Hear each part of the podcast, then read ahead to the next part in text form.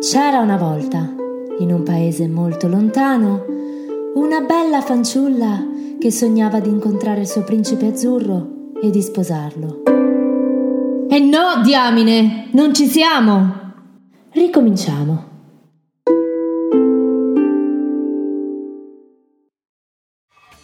Amiche e amici, ciao, ben ritrovati per un altro episodio della Bella Emancipata, Walt, dobbiamo parlare. Per chi si fosse sintonizzato per la prima volta, io sono Claudia e in questo podcast analizziamo le favole e i cartoni animati in modo comico e dissacrante e li riscriviamo in chiave diversa, offrendo una caratterizzazione più emancipata a principesse ed eroine. Come state? Spero bene, resistete, mi raccomando, forse si vede la luce in fondo al tunnel, forse no, non si è capito, ma rimaniamo positivi, mi raccomando. Allora, per l'episodio di oggi ho scelto un film d'animazione del 1995, considerato il 33° classico Disney secondo il canone ufficiale. È il sesto film uscito durante il Rinascimento Disney, cosiddetto, il primo a basarsi su fatti storici realmente accaduti, ed è la seconda principessa non bianca dopo Jasmine di Aladdin. Abbiamo capito di cosa si parla? Signore e signori, questa è la storia di Pocahontas. Come dicevo, è basato sul personaggio reale di Pocahontas, che è una nativa americana, vissuta dal 1595 circa al 1617, e figlia del capo Powhatan della Confederazione Powhatan, ossia un'alleanza di circa 30 gruppi a Tidewater, in Virginia. Pocahontas era un soprannome infantile che faceva riferimento alla sua natura vivace. Ci sono poi ovviamente un sacco di inesattezze storiche nel film, ma diciamo che la Disney si è ispirata alla storia di questa donna e della sua tribù. Quindi, rinfreschiamoci come sempre la memoria e leggiamo la trama del film Disney. Allora, nell'anno 1607, una spedizione inglese, capitanata dal generale Ratcliffe, parte per il Nuovo Mondo per quella che sarà la Virginia americana. L'intento degli inglesi è quello di appropriarsi del territorio del Nuovo Mondo, sfruttarne l'oro e cercare di civilizzare gli indigeni.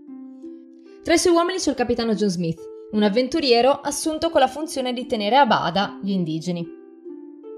Pocahontas è una principessa della tribù indiana degli Algonquin, figlia del capo Powhatan.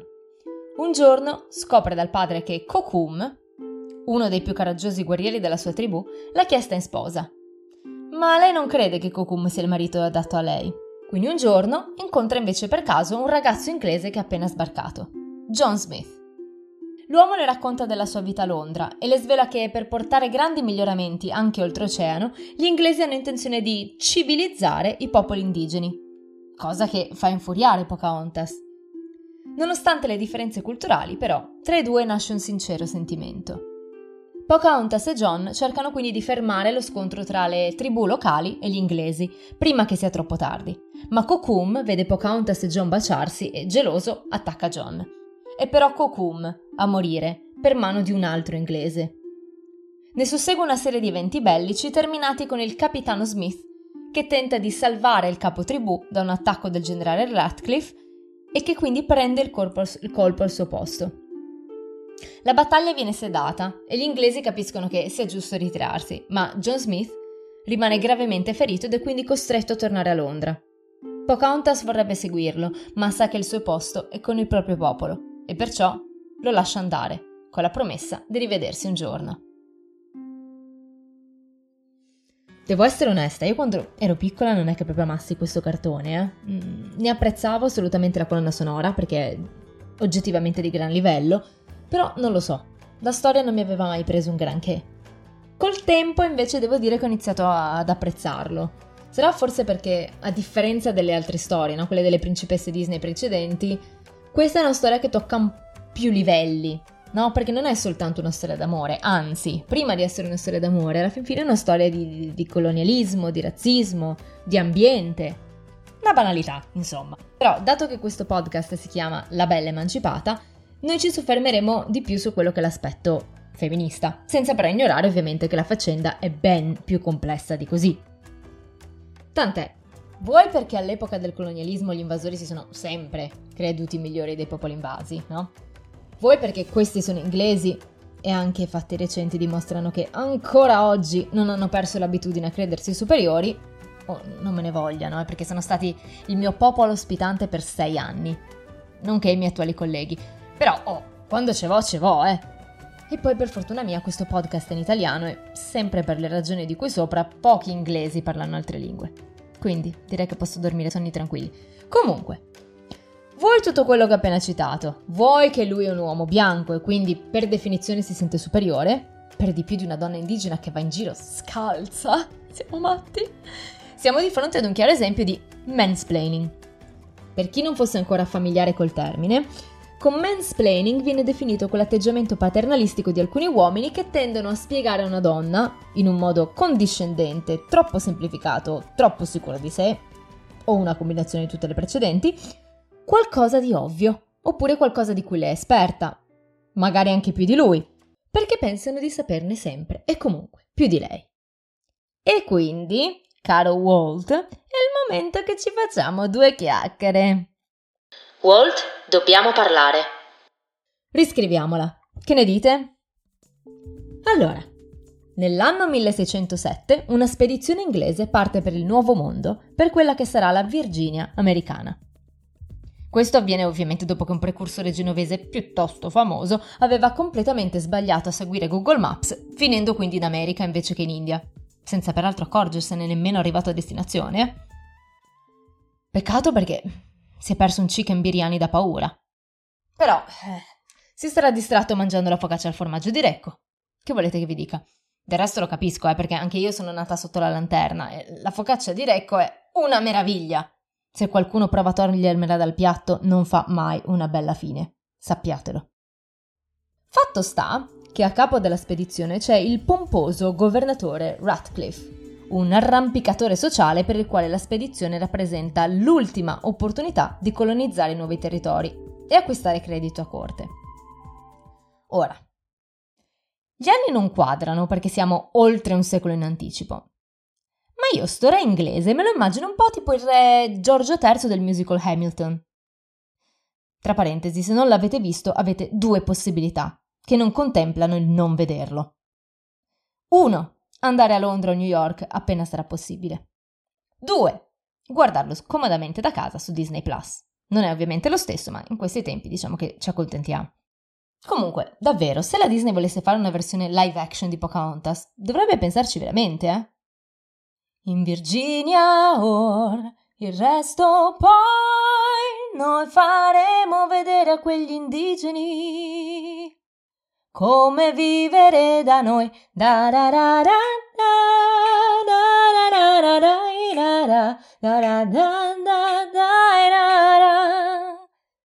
Magnifico. Ora quasi quasi lo mando all'Immanuel Miranda. Che dite? Mi assumerà?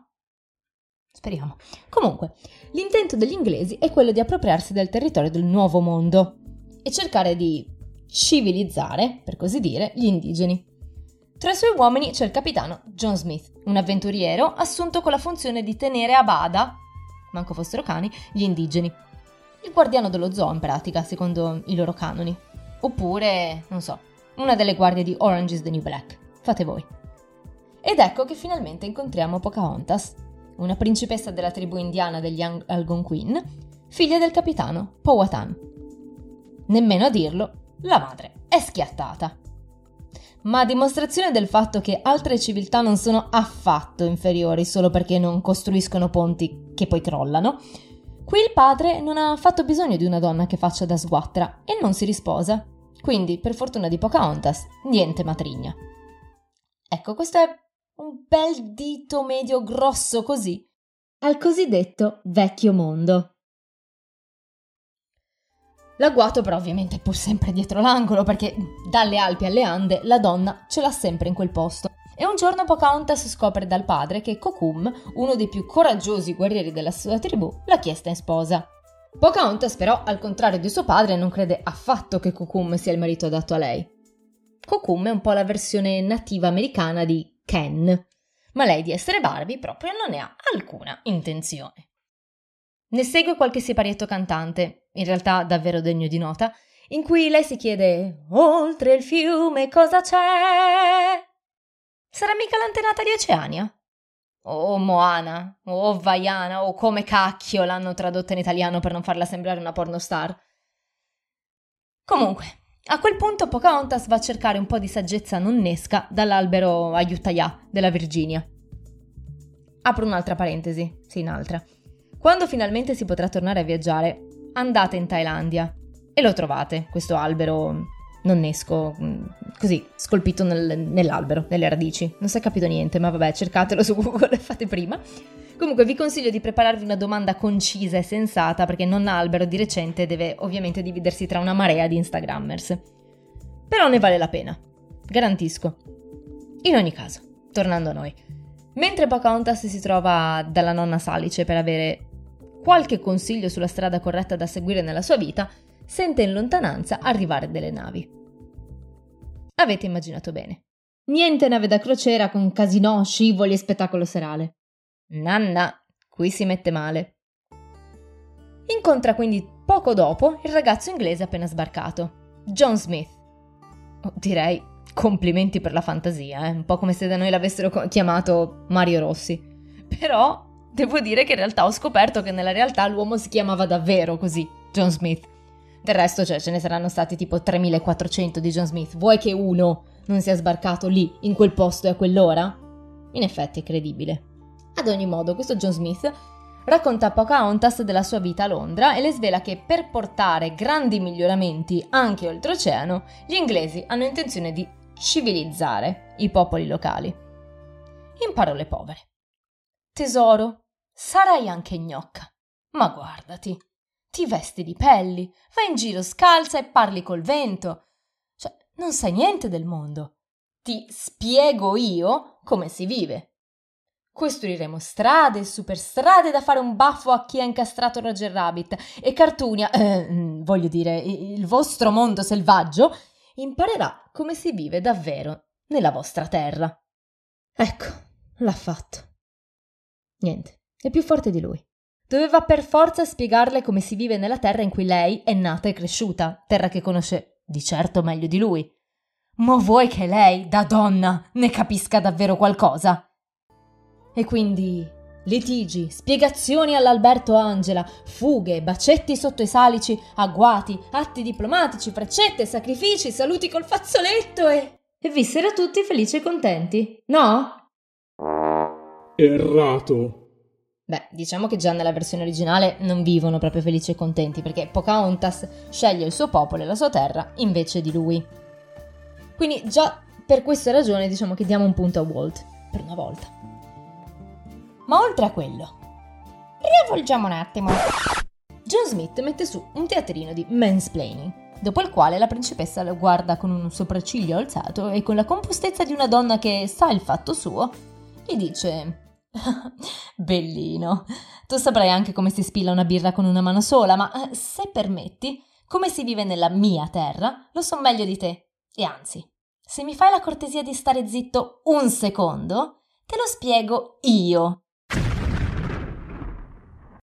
Gli spiega quindi così che quella che lui chiama civilizzazione altro non è che una totale noncuranza per la natura che li circonda e mancanza di rispetto per la cultura locale. E aggiunge, del resto, biondino, sbaglio o avete ancora due rubinetti separati, uno per l'acqua calda e uno per l'acqua fredda? Cioè, davvero vuoi venire ad insegnare a me come si vive? E dai! John Smith rimane un attimo senza parole, il che è una prima volta anche per lui. È una data che tuttora utilizza come password della cassaforte. Inizia a capire che quindi forse era stato un imbecille totale e che, invece di essere così concentrato sui suoi deliri di onnipotenza e autostrade a quattro corsie, forse poteva iniziare a darsi un'occhiata intorno, no? Si rende quindi conto che in effetti è un posto bellissimo e che magari non avrà l'oro che il suo popolo cerca tanto, ma possiede ricchezze naturali senza pari. Ha quindi uno di quei momenti rivelatori, tipo quando in The Man in the High Castle il generale nazista John Smith, anche lui, sarà mica una coincidenza, ma non so. Comunque, anche quando quest'altro John Smith capisce che... No vabbè, stavolta niente spoiler, dai. Guardatelo e basta, Amazon Prime.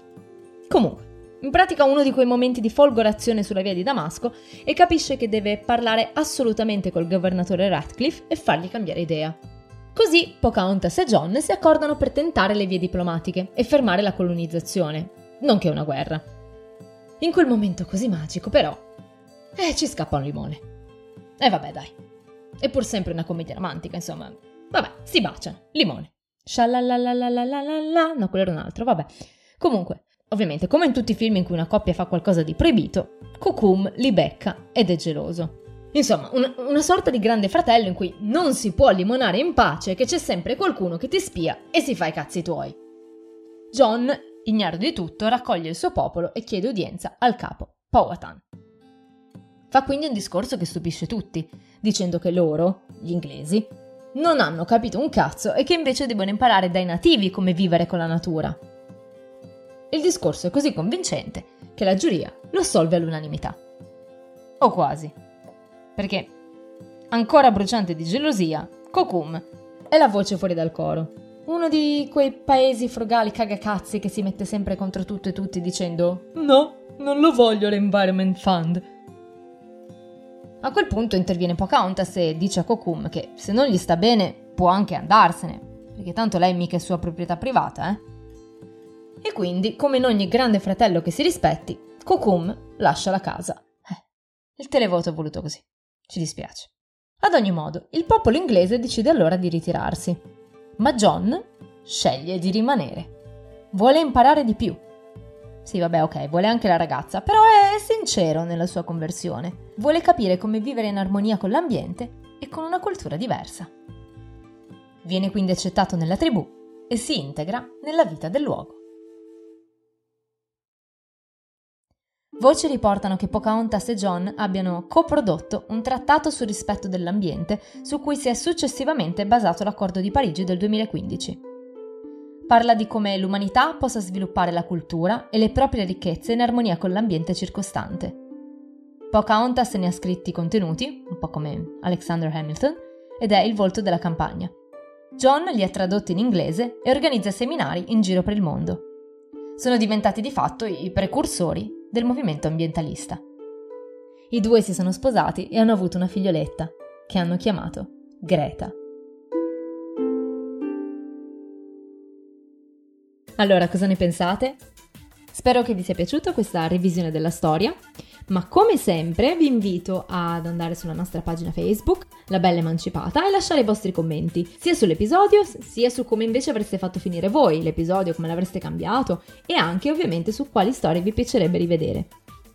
Ovviamente vi ricordo anche di seguirci su Instagram e ovviamente di seguirci e ascoltarci, mettere like, iscrivervi, fate tutto quello che vi pare, grazie, su Spotify, su Apple Podcast, su Google Podcast, su Amazon Music, dove volete. Ci siamo davvero dappertutto, non potete sfuggirci. Detto questo, amiche e amici, vi ringrazio ancora una volta per l'ascolto e vi saluto e ci sentiamo il mese prossimo. Un abbraccio, ciao!